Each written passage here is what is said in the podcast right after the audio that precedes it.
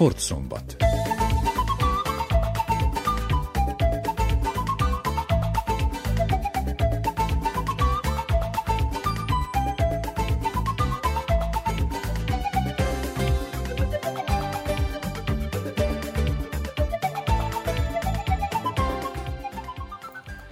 Köszöntöm az Újvidéki Rádió hallgatóit. A mikrofonnál Szabó András, a keverőpultnál Veszna Csanak. A következő szűk egy órában labdarúgásról, sakról, valamint a kanizsai úszó és futómaratonról lesz szó. Egy zeneszám után a heti összefoglalómmal kezdjük a sportműsor mai adását. Tartsanak velünk!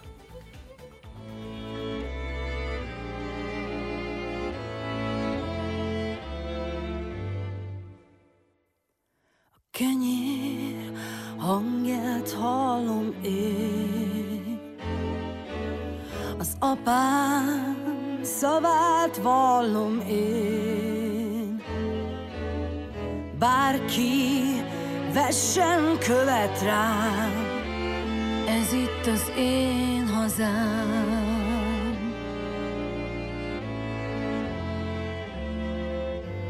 A mezők útját járom én.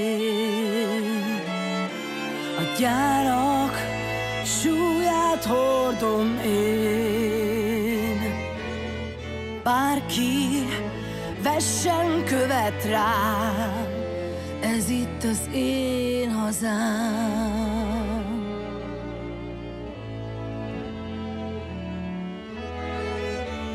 Széles a föld, magas az ég,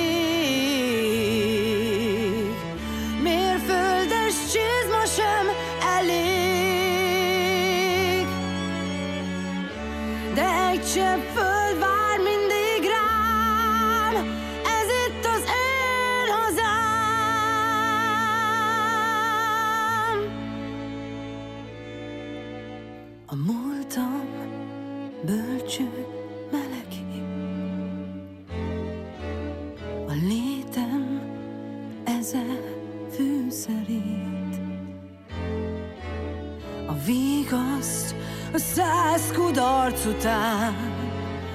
Te nyújtod ó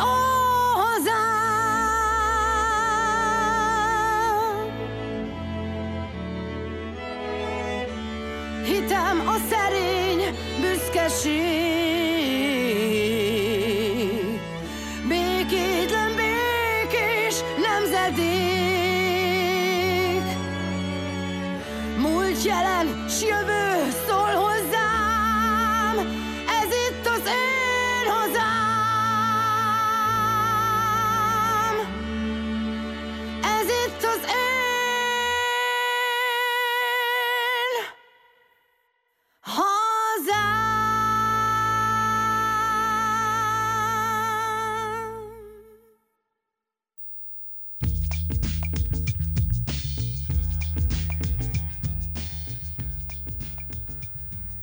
labdarúgó bajnokok ligája selejtezőjében a Crvena Zvezda 3-2-re kikapotta a Maccabi Haifától.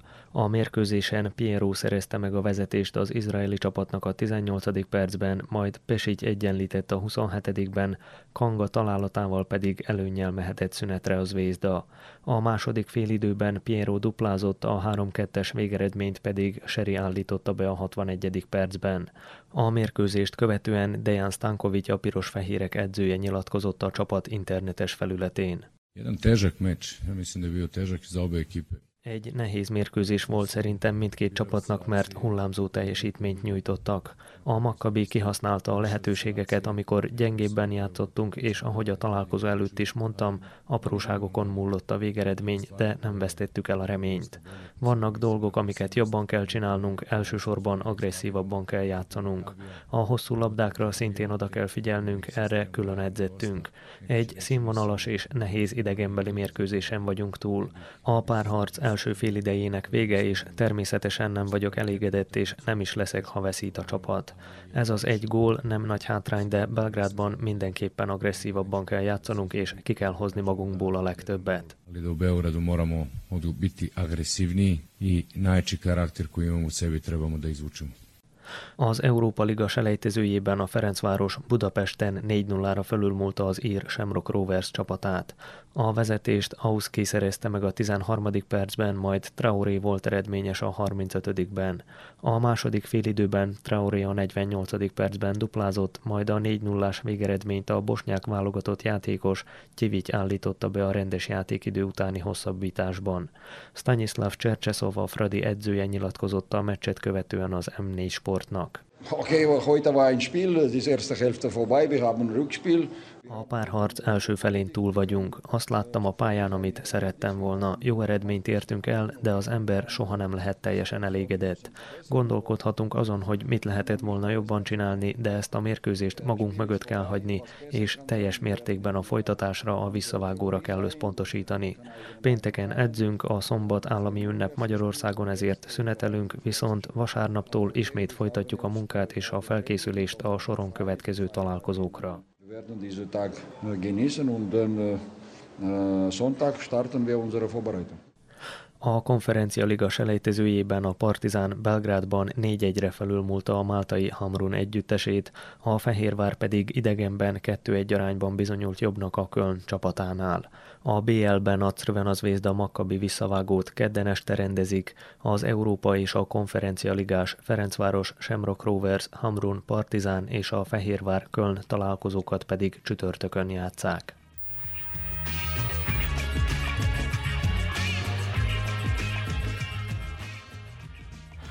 Kedves hallgatóink, az elkövetkező hetekben válogatást sugározunk azokból a beszélgetésekből, amelyek a Székelyföldi Tusnádfürdőn, a Bálványosi Nyári Szabad Egyetemen hangzottak el a Buzánszki Jenő sportteraszon.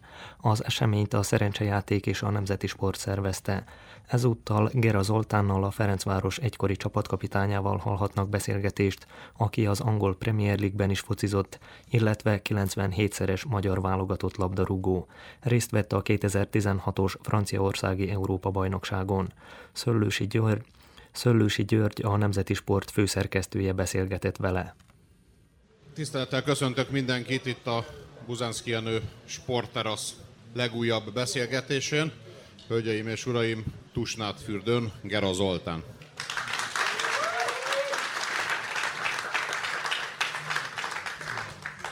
Már akkor beszélgettünk sokat arról, hogy jó volna, ha egyszer el tudna jönni ide Tusványosra az utóbbi egy-két évtized legsikeresebb, legjobb magyar futbalistája.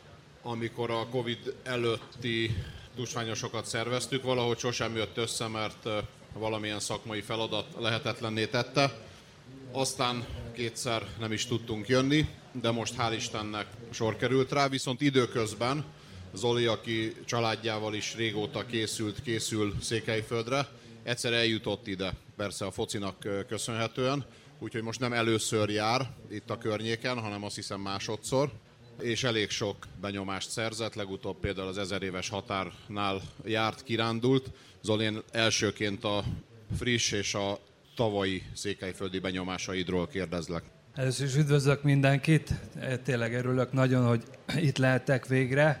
Ugye a Gyurival már évek óta próbáltuk, vagyis ő próbált meggyőzni arról, hogy jöjjek erre a rendezvényre, én is hajlottam rá, de ugye amíg az ember aktív futballozik, akkor most, hogyha játszanék, akkor tegnap játszottam volna, ugye miatt nem tudtam volna jönni. Az egyik előnye annak, hogy az ember abba adja a futballt, hogy kicsit több a szabad ideje, hanem edző. Úgyhogy a kérdésedre válaszolva, tegnap, tegnap, tavaly először jártam Székelyföldön, és tényleg nagyon nagy benyomást tett rám. Ugye utaztunk a kollégámmal, Sándor Gyurival, egy nagyon rövid, két napra jöttünk. Reggel indultunk, este ideértünk, másnap este már indultunk vissza, egy tornán vettünk részt, de óriási volt az, hogy utaztunk több száz kilométert, csak láttuk a magyar kiírásokat, a magyar falukat, úgyhogy nagyon nagy hatással volt ez rám, és főleg az, hogy megérkeztünk Csíkszeredára, mindenki magyarul beszélt, úgyhogy ezt föl kell dolgozni, és most egy kicsi már több tapasztalatom van, ugye most már majdnem én mondtam a, a Szabó Gerinek, akivel jöttem, hogy merre kell jönni. Ugye a gerendás étteremben megálltunk mind a kétszer enni egy jót, úgyhogy nagyon élvezem az itt létet, nagyon jó itt lenni, nagyon barátságosak az emberek, ezért mondom mindig, hogy a családomat is el szeretném hozni, mert ők ezzel a fajta vendégszeretettel még nem találkoztak. Úgyhogy reméljük, hogyha minden jól alakul, akkor majd jövőre el tudunk jönni együtt. Ez magától értetődő, hogy a Ferencvárosról beszélgetünk Gera Zoltánnal. Aktuális eredmény, de azért elevenítsük azt föl, hogy te Pécsről kerültél a Fradiba, ott teljesedett ki a pályafutásod, ha lehet ezt mondani, onnan lettél válogatott, magyar bajnok, és aztán onnan kerültél külföldre, de vissza is tértél a Ferencvároshoz, és még, még volt egy olyan időszak a pályafutásodnak, már részben az új stadionban, amelynek az avatásán is azt hiszem gólt a Chelsea-nek, ami szintén a Ferencvároshoz köt. Általában azt szoktuk hallani minden futbalistától, aki eljut pályafutása során a Fradiba, hogy semmi máshoz nem hasonlítható, különleges, egyedi, életre szóló kötődés, de azért te jó néhány Premier League meccset játszottál, elég nagy sikereket elértél, Európa Liga döntőt játszottál a Fulhammel, tehát van összehasonlítási alapod, meg megfordultál jó néhány más nagy klubban is. Ezzel együtt, ha azt mondjuk, hogy Ferencváros, akkor mi jut eszedbe? Még, még a szakmai stábnak is tagja voltál egy ideig, de most azt hiszem hivatalosan nem kötődsz a, a klubhoz.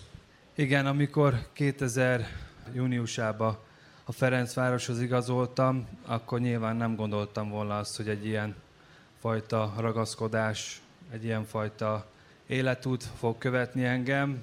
Ugye amikor megérkeztem a Fradihoz, vidéki srác Pécsről, örültem, hogy ott vagyok, és hát az volt minden vágyam, hogy, hogy legalább a kezdőcsapatba bekerüljek. Ami nagyon-nagyon megfogott, az az volt, amikor elkezdtük játszani az edzőmérkőzéseket, és akkor még a régi stadion mögött volt az edzőpálya, és ott játszottuk az első pár barátságos mérkőzést, 3-4-5 ezer ember ott kint volt a pálya körül. Az nagyon megragadott, hogy a, a szurkolók annyira szerették a stílusomat, azokat a váratlan megmozdulásokat, amiket akkor eh, én sem tudom, hogy csináltam. Ugye az ösztönös dolgok jöttek, ugye ezt egy játékos megérzi, hogy, hogy milyen reakció jön a szurkolóktól, ez tetszik nekik, és akkor még nagyobb bártorságot vettem, és mondom, jó, akkor még folytassuk ezt, mert úgy látom, hogy ezt nagyon kedvelik.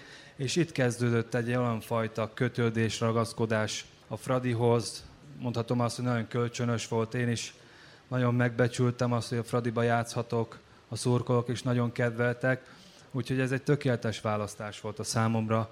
Voltak más lehetőségek, hogy a Pécsből máshova menjek, volt még külföld is benne, de aztán egy-két jó barátommal, akiknek a véleményére adok, ők azt mondták, hogy a Fradiba kell játszanod, és utána kell, hogy a külföldre menjél. És mennyire igaza volt. Hogy kik voltak ezek, azt el lehet árulni? Hát a futballon belül nyilván voltak nagyon jó barátok. Ugye Pécsről jöttem föl, ott volt két barátom, akik a pályafutásomat nagyon Hát ők láttak, amikor elkezdtem a újra futballt. Ugye én 16 éves koromban kezdtem el igazából futballozni, előtte volt egy nagyon mély szakadék az életembe, és hát addig eszembe is az, hogy futballozzak, de 16 éves koromban, amikor megjött ez a változás az életemben, amikor Istenhez fordultam, mondhatom, hogy megmentette az életemet, és onnantól kezdve az életem elindult egy jó irányba. Ott a barátaimmal megismerkedve nagyon sok segítséget kaptam tőlük, tényleg az elején vittek mindenhova magukkal étterembe megetetni, szóval nagyon-nagyon jó időszak volt. Akkor szerintem itt egy pillanat rájunk meg, hiszen bár sokan ismerik a példádat, ami egy nagyon inspiráló és erőt adó példa lehet mindenkinek, aki bajba jut, vagy segítségre van szüksége, de talán néhány mondat erejéig érdemes föleleveníteni, hogy mit is jelent pontosan ez, hogy 16 évesen kezdted újra a futballt. Én egy régi interjútból ö, idéznék, amikor azt mondtad, egy néhány évvel korábbi periódusról, hogy, hogy három banda volt a játszótéren, az egyiknek a tagjai alkoholt fogyasztottak, a másiknak a tagjai dohányoztak, a harmadiknak a tagjai pedig szipusztak, kábítószereztek, és hozzátetted a rád jellemző iróniával, hogy mind a háromba elég hamar beilleszkedtem. Igen, most már így viccesen beszélünk róla, de abban az időszakban nem volt Nyilván én benne voltam egy helyzetben, de akinek igazán nehéz volt, azok a szüleim, akik ugye szerettek, meg mindent megtettek azért, hogy én eh, jó életet éljek, de valóban így történt. Hogy én mentem a baj után, nem igazán kellett, hogy megtaláljon. Tényleg való igaz, ez a korszak egy nagyon rossz korszak volt. Ugye abban az időszakban abba hagytam az iskolát, a futballt, és tényleg mindent csináltam, amit nem kellett volna. És akkor egy, emlékszem rá, hogy olyan 15 éves koromban kimentem egy Pécs, nem is tudom, Tiszakécske, osztályzó volt, ha jól emlékszem, és ugye elnéztem a játékosokat, akik játszottak, így mondtam magamnak, hogy, hogy hát azt mondja, lehet, hogy játszhatnál te is közöttük, mert azért tehetséges játékos lehettél volna, de neked már úgyis mindegy, úgyhogy magammal beszélgetve ezt megbeszéltük, hogy nekem már annyi a futballba, de mondom még egyszer, ez a változás, ami az életemben megtörtént, ugye az, hogy Isten megmentett Jézus Krisztus, és ez egy olyan változás jött az életembe, hogy egy óriási nagy reménység, hogy az életemet újra tudom kezdeni, és tényleg utána már ilyen magányos farkasként, meg harcosként eldöntöttem, hogy én nem szeretnék futbalista lenni, egyszer a, akár a magyar válogatottba, és hát hála Istennek ezek a valós, valóságá lettek ezek a vágyak, úgyhogy nagyon örülök neki, hogy ennek a pályafutásnak részese lettem, és mindig emlékeztetem magam, és nem akarom soha elfelejteni, hogy honnan jöttem. Úgyhogy ezért is különlegesnek tartom a, a pályafutásomat. Ugye, ugye a fra, nagyon gyorsan történt az életemben minden. Ugye amikor 16 éves koromban elkezdem a futballt, következő 5 éven, 4 éven belül már a Fradi felnőtt csapatába fogok játszani. Szóval olyan gyorsan történtek az események, hogy ezeket mind föl kellett dolgozni, és az, hogy valaki egy Fradiba kerül vidéki csapatból, ugye azt a népszerűséget, azt a rajongást, azt valahogy kezelni kell, és hát ugye nekem is voltak olyan időszakok, amikor kicsit többet gondoltam magamról, hogy akkor én ezt most nagyon jól tudom, az edző nem mondja meg, hogy kell, de aztán mindig jöttek az apró kis pofonok, amikor az ember úgy visszatért a helyes kerékvágásba. Úgyhogy a Fradinak azért, azért különleges a Fradi, mert ami nem lehet, nem lehet összehasonlítani egyetlen egy más magyar csapattal, nem megbántva őket, hogy a Fradi játékosonkon van egy fajta nagyon komoly kontroll, és az a szurkolóktól jön, a hatalmas tábortól jön. Ugye a játékosok, hogyha nem játszanak jól, van egy igényük a szurkolóknak arról, hogy ne álljál meg, ne add föl, és hogyha nekiáll valamelyik játékos szórakozni, akkor azonnal kifütyülik, lefütyülik a pályáról, és ez megtörtént az elmúlt időszakban, és ezek a játékosok vissza tudtak jönni a rendes kerékvágásba. Úgyhogy ezért különleges hely a Ferencváros, hogy ilyen szurkoló tábora van, hogy egy nagyon nagy klubba játszani, felelősséggel jár, és hogyha a játékos, aki külföldről jön, az elején ezt nem veszi észre, aztán később realizálódik benne, hogy hát oppá, én egy, egy olyan csapatba jöttem, itt teljesíteni kell, nem azért jöttem ide, hogy szépen el legyek, jó fizetést kapjak, hanem nagyon komoly kontroll van, nagyon komoly elvárás van a játékosokon, és ez ösztönzi a játékosokat. Ugye nagyon sok játékos megfordult nálunk, külföldiek, a Fradiba, ugye német játékosok jöttek, azt gondolták, hogy ez egy könnyű bajnokság, majd itt elfocizgatunk, de a legtöbb játékosnak nem jött össze. Ugye akik ezt jól kezelik, azok tudnak sikert elérni. Úgyhogy visszatérve, hogy én a Fradiba kezdtem igazából a pályafutásomat, és onnan mentem Angliába, ez a pályafutásomat nagyon megdobta. Nagyon sok fradista van mindenhol, és uh, ahogy Szerintem elke... Székelyföldön is. Van, Így vannak van. itt fradisták? Ugye nagyon sok székelyföldi fradistával találkoztam, Angliába is, és mindenki nagyon büszke volt arra, hogy a Fradiba játszottam, a Fradiba játszok.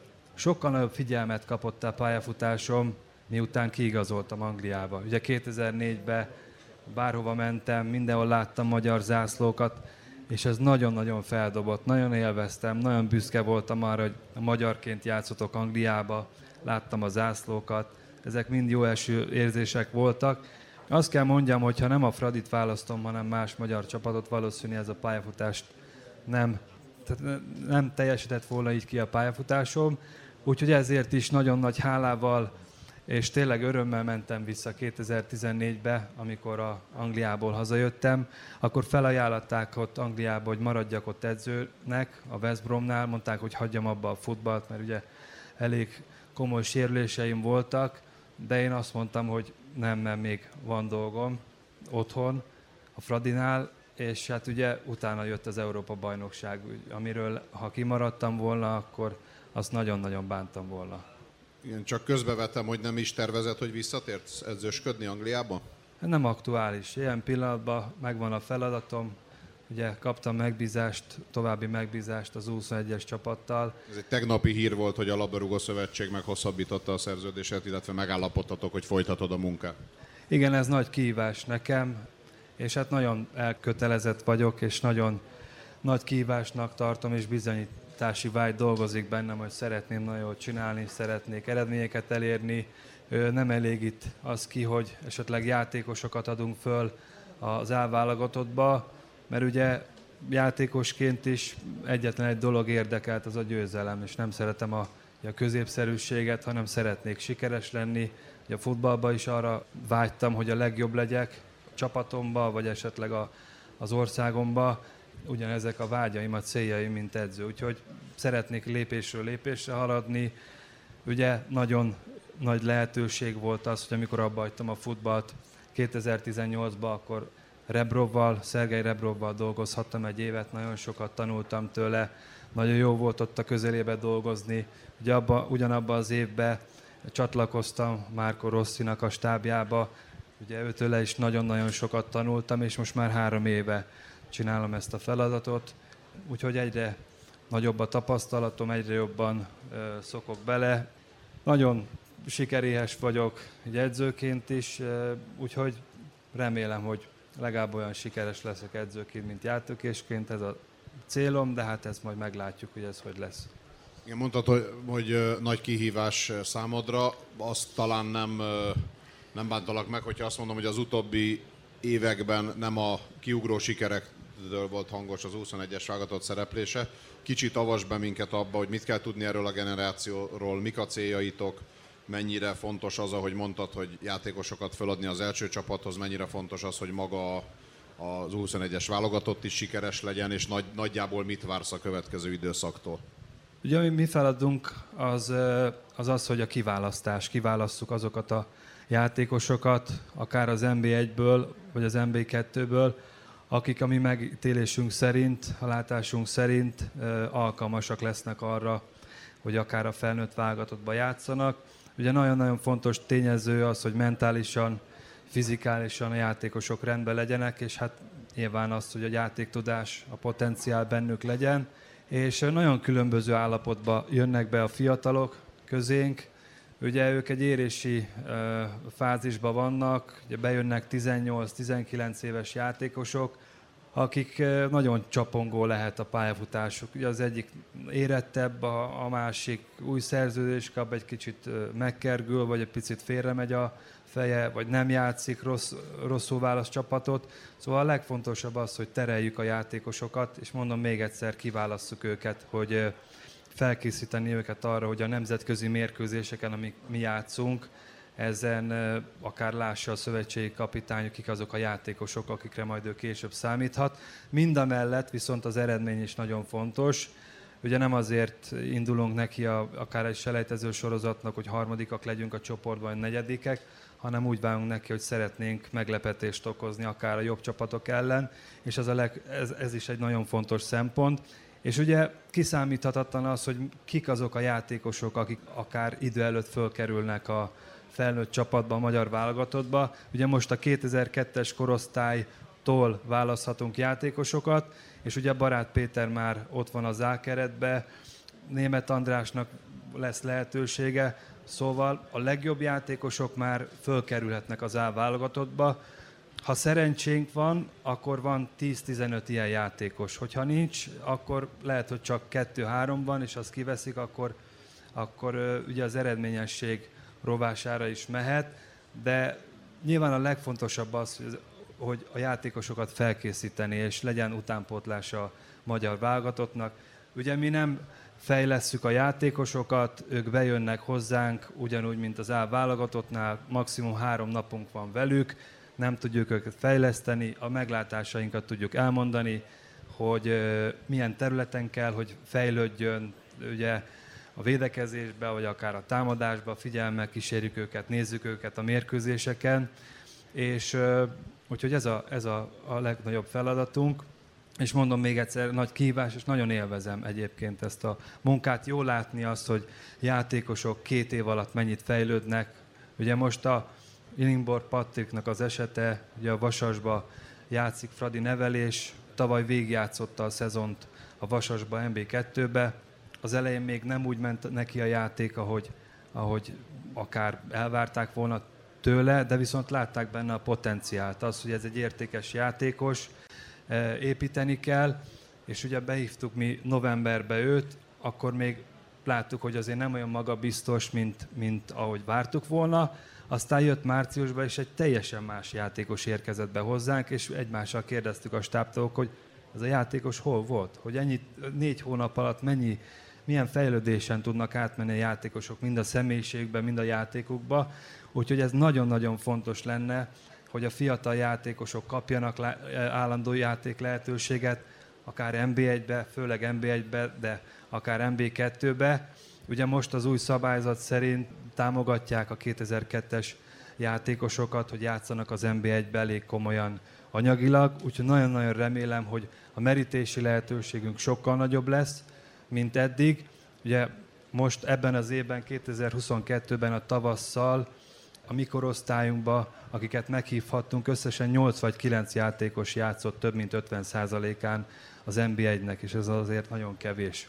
Mondtad, hogy 16 évesen, amikor megváltozott az életed, akkor elhatároztad, hogy már pedig futbolista leszel, és akár a fizikai adottságaidat nézve, akár felületesen megismerve téged, nagyon sokan mondták, főleg amikor kikerültél Angliába, hogy hát nem neked való, túlságosan erős fizikailag az a bajnokság, és így tovább, és így tovább, de bebizonyosodott, hogy éppen a belső motiváció az, ami mindennél többet számít, mert sérülés ellenére nehéz fizikai kihívások ellenére is el tudtál érni fantasztikus sikereket. Talán igazságtalanul át is ugortuk egy picit a játékos pályafutásodat, hiszen mondhatjuk most már azt, miután 2004-ben megnyílt a kapu a akkor az Európai Unióhoz csatlakozó Magyarország futbolistái előtt, hogy mehettek, a szabályok lehetővé tették, hogy mehettek Angliába, de rajtad kívül nem nagyon volt olyan futbalista, aki, aki érdemben komoly karriert futott be mondjuk a Premier League-ben. Tényleg klublegendaként kezelnek a mai napig mondjuk a West Bromnál mindenképpen, de hát a Fulhammel elért már említett Európa Liga döntő is történelmi siker volt, és egy fél szóval, fél mondattal kitértél az Európa bajnokságra, hogy nagyon sajnáltad volna, ha kimaradt volna a pályafutásodból. Egyenesen úgy emlékszem, hogy valamelyik EB meccs után ott az interjú folyoson összefutottunk, és azt mondtad, még mindig az élmény hatása alatt, hogy, hogy ezért kezdtél el valamikor futballozni, hogy egyszer magyar válogatott mezben, egy nagy tornán több tízezer magyar szurkoló előtt tudjál futballozni, és tudjál mondjuk olyan gólt lőni, mint amit a portugáloknak, amit aztán az EB legszebb góljának választottak a szurkolók. Igen, kicsit visszatérnék, amit mondtál, hogy ugye a tehetségem mellett, amit, ami miatt sikeres lettem, az, hogy volt szívem a futballhoz mindig, soha nem adtam föl, úgyhogy talán ez a legfontosabb, amit a, a mai játékosoknak meg kell érteni, hogy ha nincs szíve a játékosnak, nincs kitartás és nem akar, akkor nehéz futballt eredményt elérni. Ugye a technikám az megvolt, én is ugyanolyan lettem volna, mint aki esetleg technikás, kivételes képességű, de nincs meg hozzá kellő mentalitása. Úgyhogy talán, nem talán, hanem biztos, hogy emiatt értem el azt, amit elértem.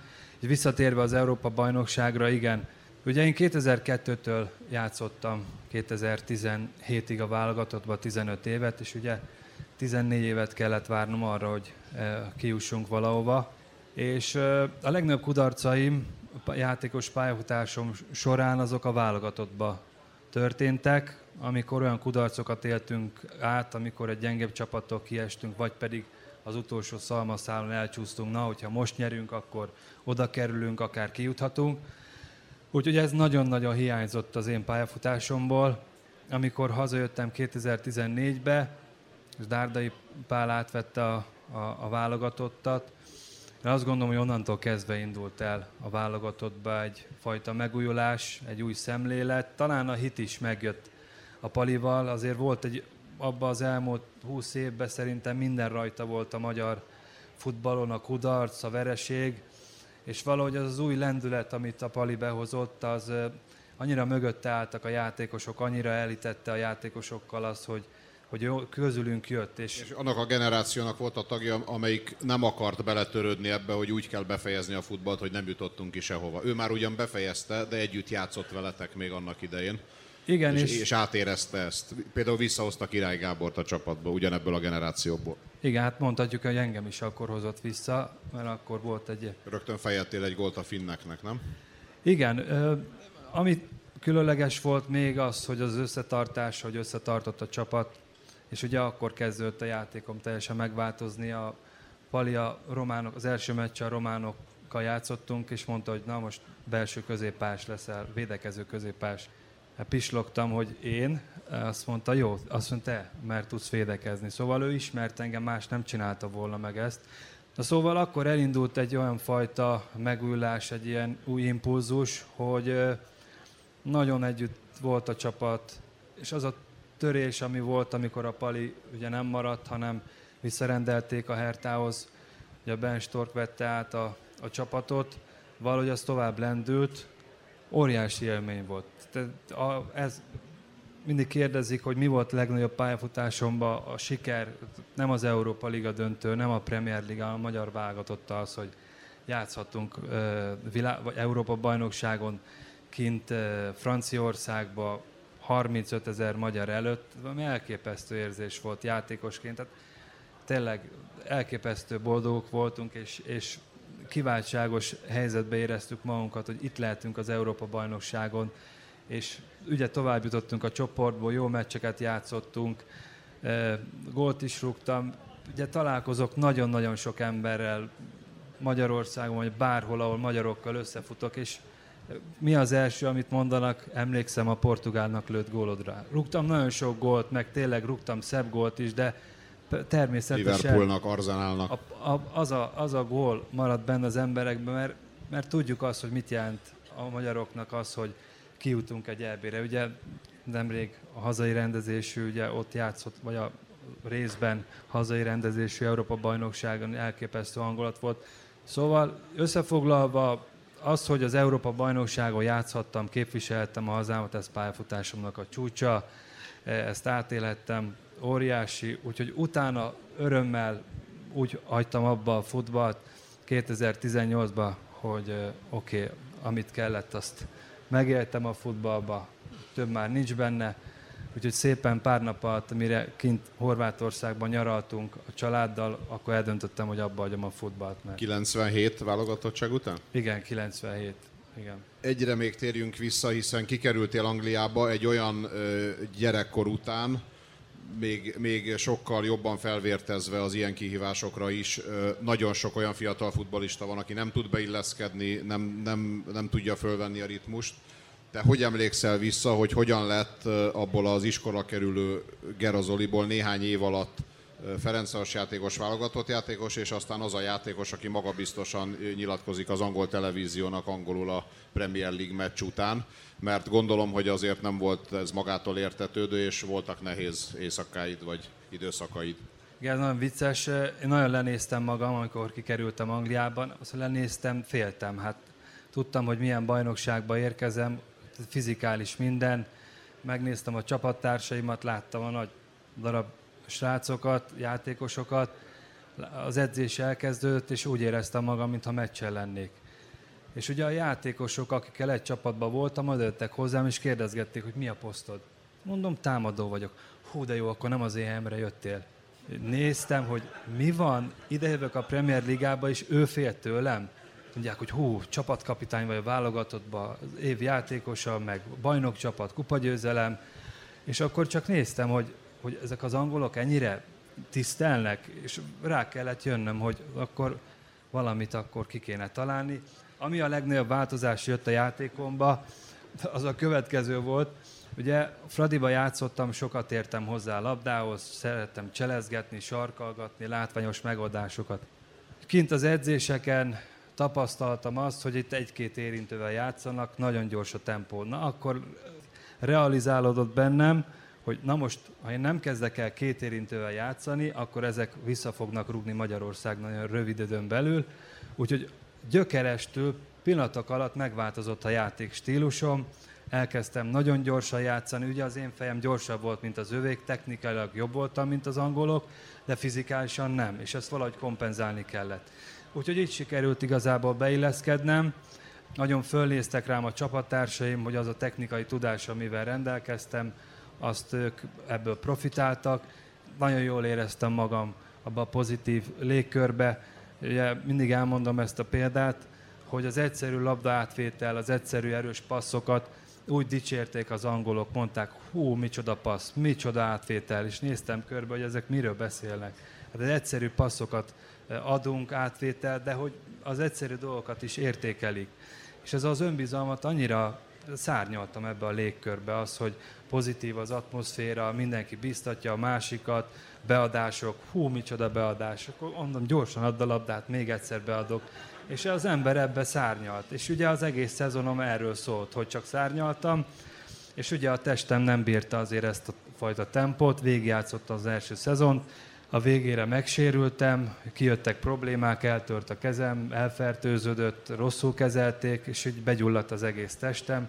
Úgyhogy ott volt egy olyan időszak, amikor arról is szó volt, hogy esetleg abba kell hagynom a futballt. Ez 2005-ben volt, ugye az első szezon után, amikor sokat kihagytam, de hála Istennek minden úgy alakult, hogy visszatérhettem.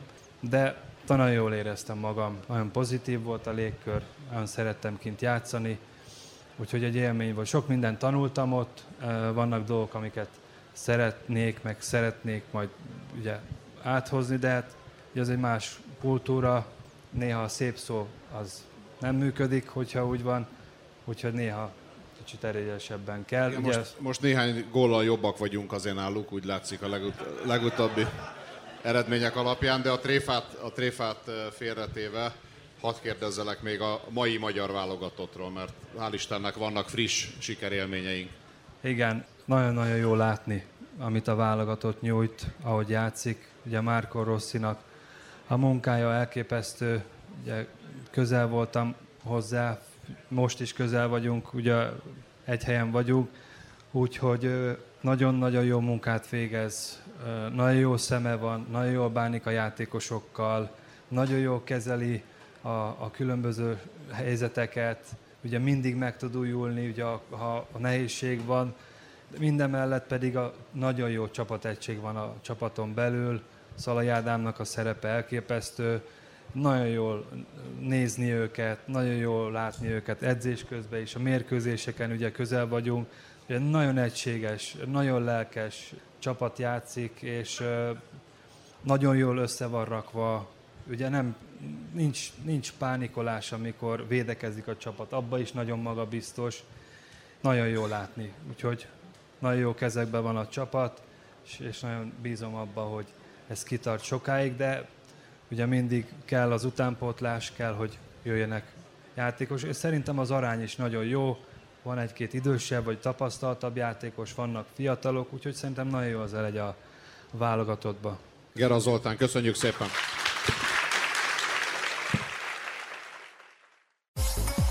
Önök az Újvidéki Rádió sportműsorát hallgatják. A pontos idő 17 óra 13 perc. A múlt hétvégén megtartották Kanizsán a népszerű és nagy hagyományokkal rendelkező úszó és futómaratont, amelyen több száz résztvevő állt rajthoz a különböző kategóriákban. A házigazdák azonban jövőre még több sportbarátot szeretnének vendégül látni, mondja Mészáros Kornél főszervező, a Kanizsai Atlétikai Klub vezetője. A riporter Miklós Csongor.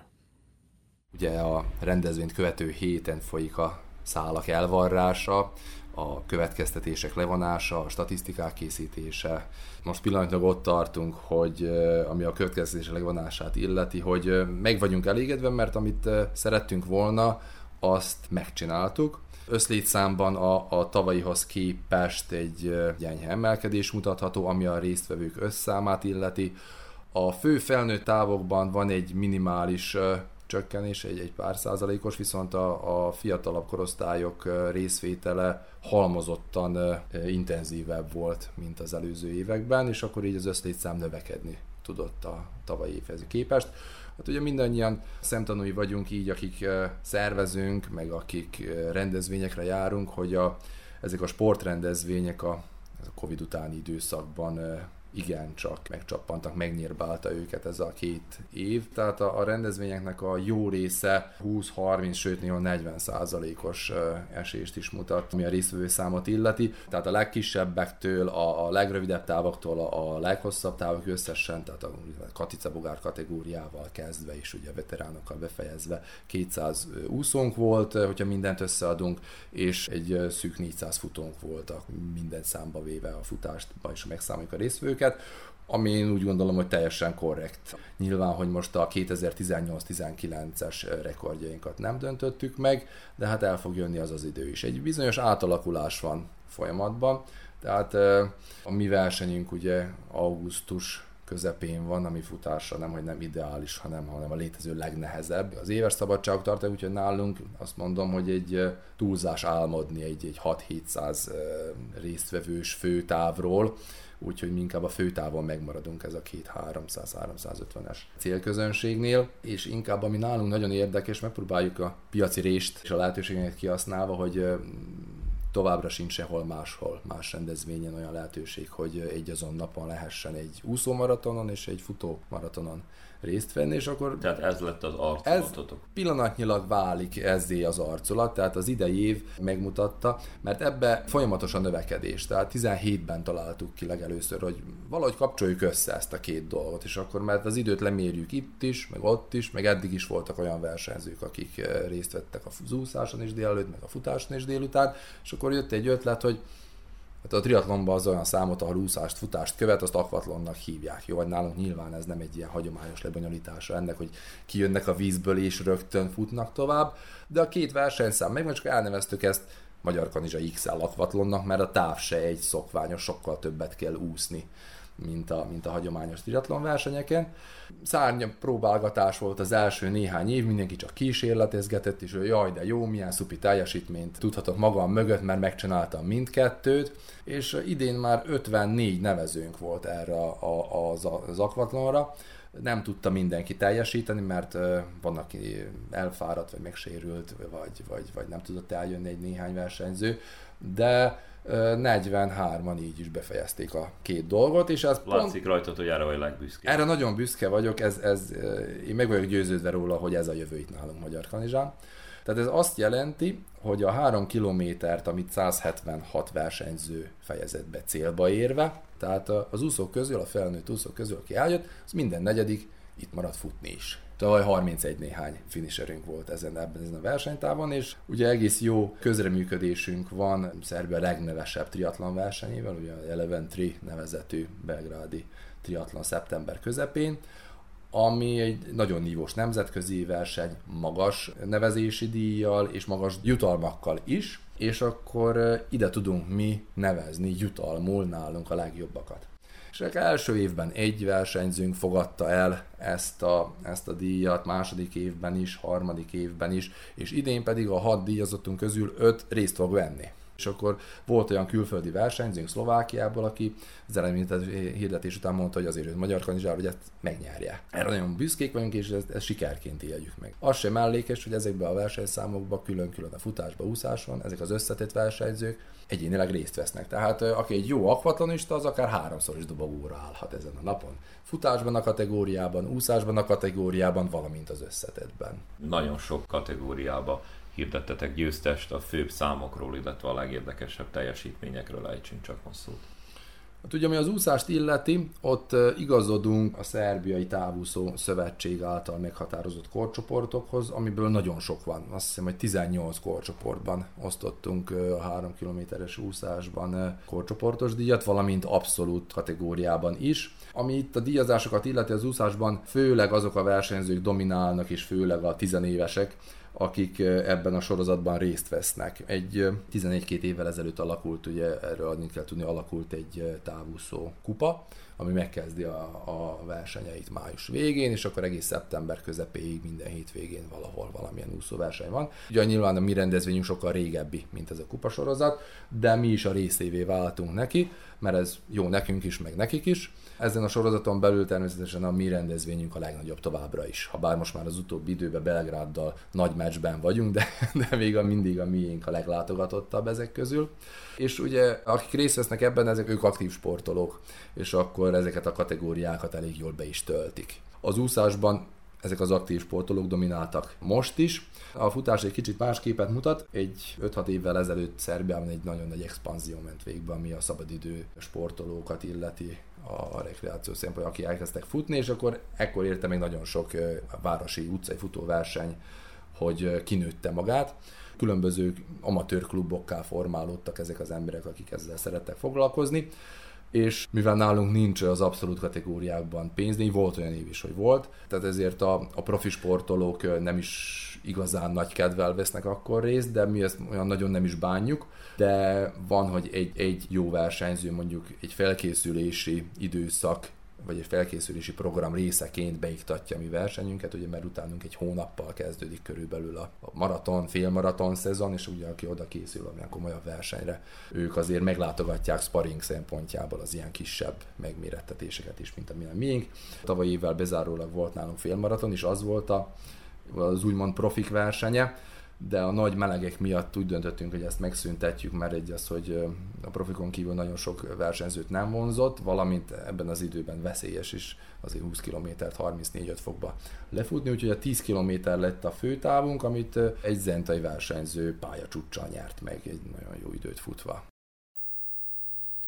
A szerb férfi válogatott a 20. helyen végzett a nemrégiben lezárult 188 csapatos Csennái sakkolimpián. Ez a világranglista helyezéseket figyelembe véve reális eredménynek számít, de az együttes némi szerencsével magasabb pozíción is végezhetett volna. A szerb csapat harmadik táblása Márkus Robert topolyai nagymester volt, aki remek több mint 70%-os teljesítménnyel hívta fel magára a figyelmet. A következő percekben vele tekintünk vissza az olimpia eseményeire, illetve a szerb csapatok teljesítményére. A hangfelvételt Miklós Csongor készítette. Abszolút meg vagyok elégedve magammal, 10 partit játszottam, amiből egy vereség, két döntetlen mellett sikerült hétszer, is, hétszer győzelmet aratnom, köztük 2600 rating feletti nagymesterek ellen is. A saját táblámon a hatodik legjobb teljesítményt nyújtottam az olimpián, úgyhogy meg vagyok elégedve magammal. Fél pont, azt talán az angolok ellen úszott el, ahol kétszer is döntetlent érhettem volna, de sajnos az időzavarban nem találtam meg a megfelelő megoldást ezzel együtt szépen teljesítettetek. Az utolsó előtti fordulóban még tizedik volt Szerbia, aztán a férfi válogatott végül a 20. helyen végzett. Ide tudni kell, hogy nagyon szoros volt a mezőny. Igen, a férfi mezőnyben 188 csapat vett részt, amiből mi végül a 20. helyen végeztünk. Sajnos a finish nem sikerült jól, az utolsó előtti mérkőzésünkön Hollandia ellen egy-egyes állásnál kiengedtük az előnyt. Én már teljesen nyerve álltam, és a negyedik táblásunk is jobban állt. Sajnos elnézett, elszámolt valamit az időzavarban, így alakult ki a 2-2-es végeredmény. Ha azt a meccset még nyerjük, akkor akár az éremért is játszottunk volna az utolsóban. Így sajnos az Azeri, amelyik egy nagyon erős válogatott, kerültünk szembe, és minimális vereséget szenvedtünk, kettő és fél, másfél, így lettünk végül 20 Tehát, tehát egy ponttal többet csinálunk, tehát ha megnyerjük a hollandok elleni meccset, és az utolsóba veszítünk is, ugye, akkor is biztos az első tízben végeztünk volna, ami szerintem nagy siker lett volna. Milyen volt a hangulat az olimpia után? Ez egy összeszokott csapat, tehát ha jól megy, ha rosszabbul, azért jól ismerjük egymást, és a hangulatra nem szokott panasz lenni. Hát nyilván voltak, akik húzták a csapatot, ők, nekik ez így ö, nagyobb élmény volt, míg a többiek is kevésbé, de hát mindenki oda tette magát, ez most így sikerült. Kína meg Oroszország nélkül milyen volt a színvonal? Persze tudjuk, hogy nem két országon múlik, de azt is tudjuk, hogy sok nagy hatalmak. Meg ez az Üzbegisztán mondjuk picit olyan meglepetés volt.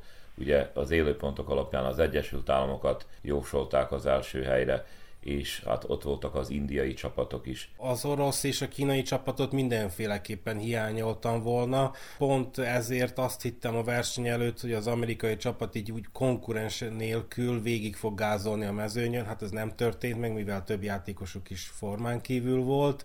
Az üzbék csapat teljesítménye meglepetés, ugye? Bár hozzá kell tenni, hogy nagyon fiatal játékosokról van szó, és hát így ezt így nehéz felmérni, hogy rövid idő alatt mennyit fejlődtek. Hát ilyen 2600 körül nagymesterekről van szó, az, az már egy szolid nagymesteri szín, de hát mindannyian felülmúlták magukat, az edzőjük a Bosnyák származás Ivan Szokolov is nagyon oda tette magát, szóval meglepetésnek biztos meglepetés, de megérdemelték, nyerték meg az első helyet. Ami, amit többen is megjósoltak, hogy India második csapata, tehát úgymond az IFIK jobban fognak szerepelni, mint az első számú válogatott, és ez is ez így lett. A női mezőnynek, a, ami a szervonatkozását illeti, illetve a, a dobogós helyeket, ez így reális? Őszintén szóval nem igazán követtem a női versenyt, hát a, a szerb csapatot azt tudom, hogy inkább az utolsó fordulókban jöttek fel, jól hajráztak, és elég szerencsék is volt az utolsó fordulóban. A, az ukrán női csapat győzelme az nem meglepő, mert az egyik esélyesről van szó. Amennyire láttam, többségében a, a jobb, erősebb válogatottak voltak az élvonalban, tehát különösebb meglepetés nem történt. A magyar férfi csapat teljesítményét hogyan tudjuk röviden értékelni? Ők is jól szerepeltek, ha jól emlékszem, végül a nyolcadik helyen zártak, ők is jól hajráztak, jó volt a finisük, az utolsó fordulóban nyertek Irán ellen, de úgy, hogy lemosták a tábláról az iráni válogatottat, akik a papírforma szerint erősebbek náluk. Egy olyan csapatról van szó, akik olyan játékosokról, akik ritkán veszítenek partit, és ez egy ilyen versenyen, csapatverseny nagyon fontos.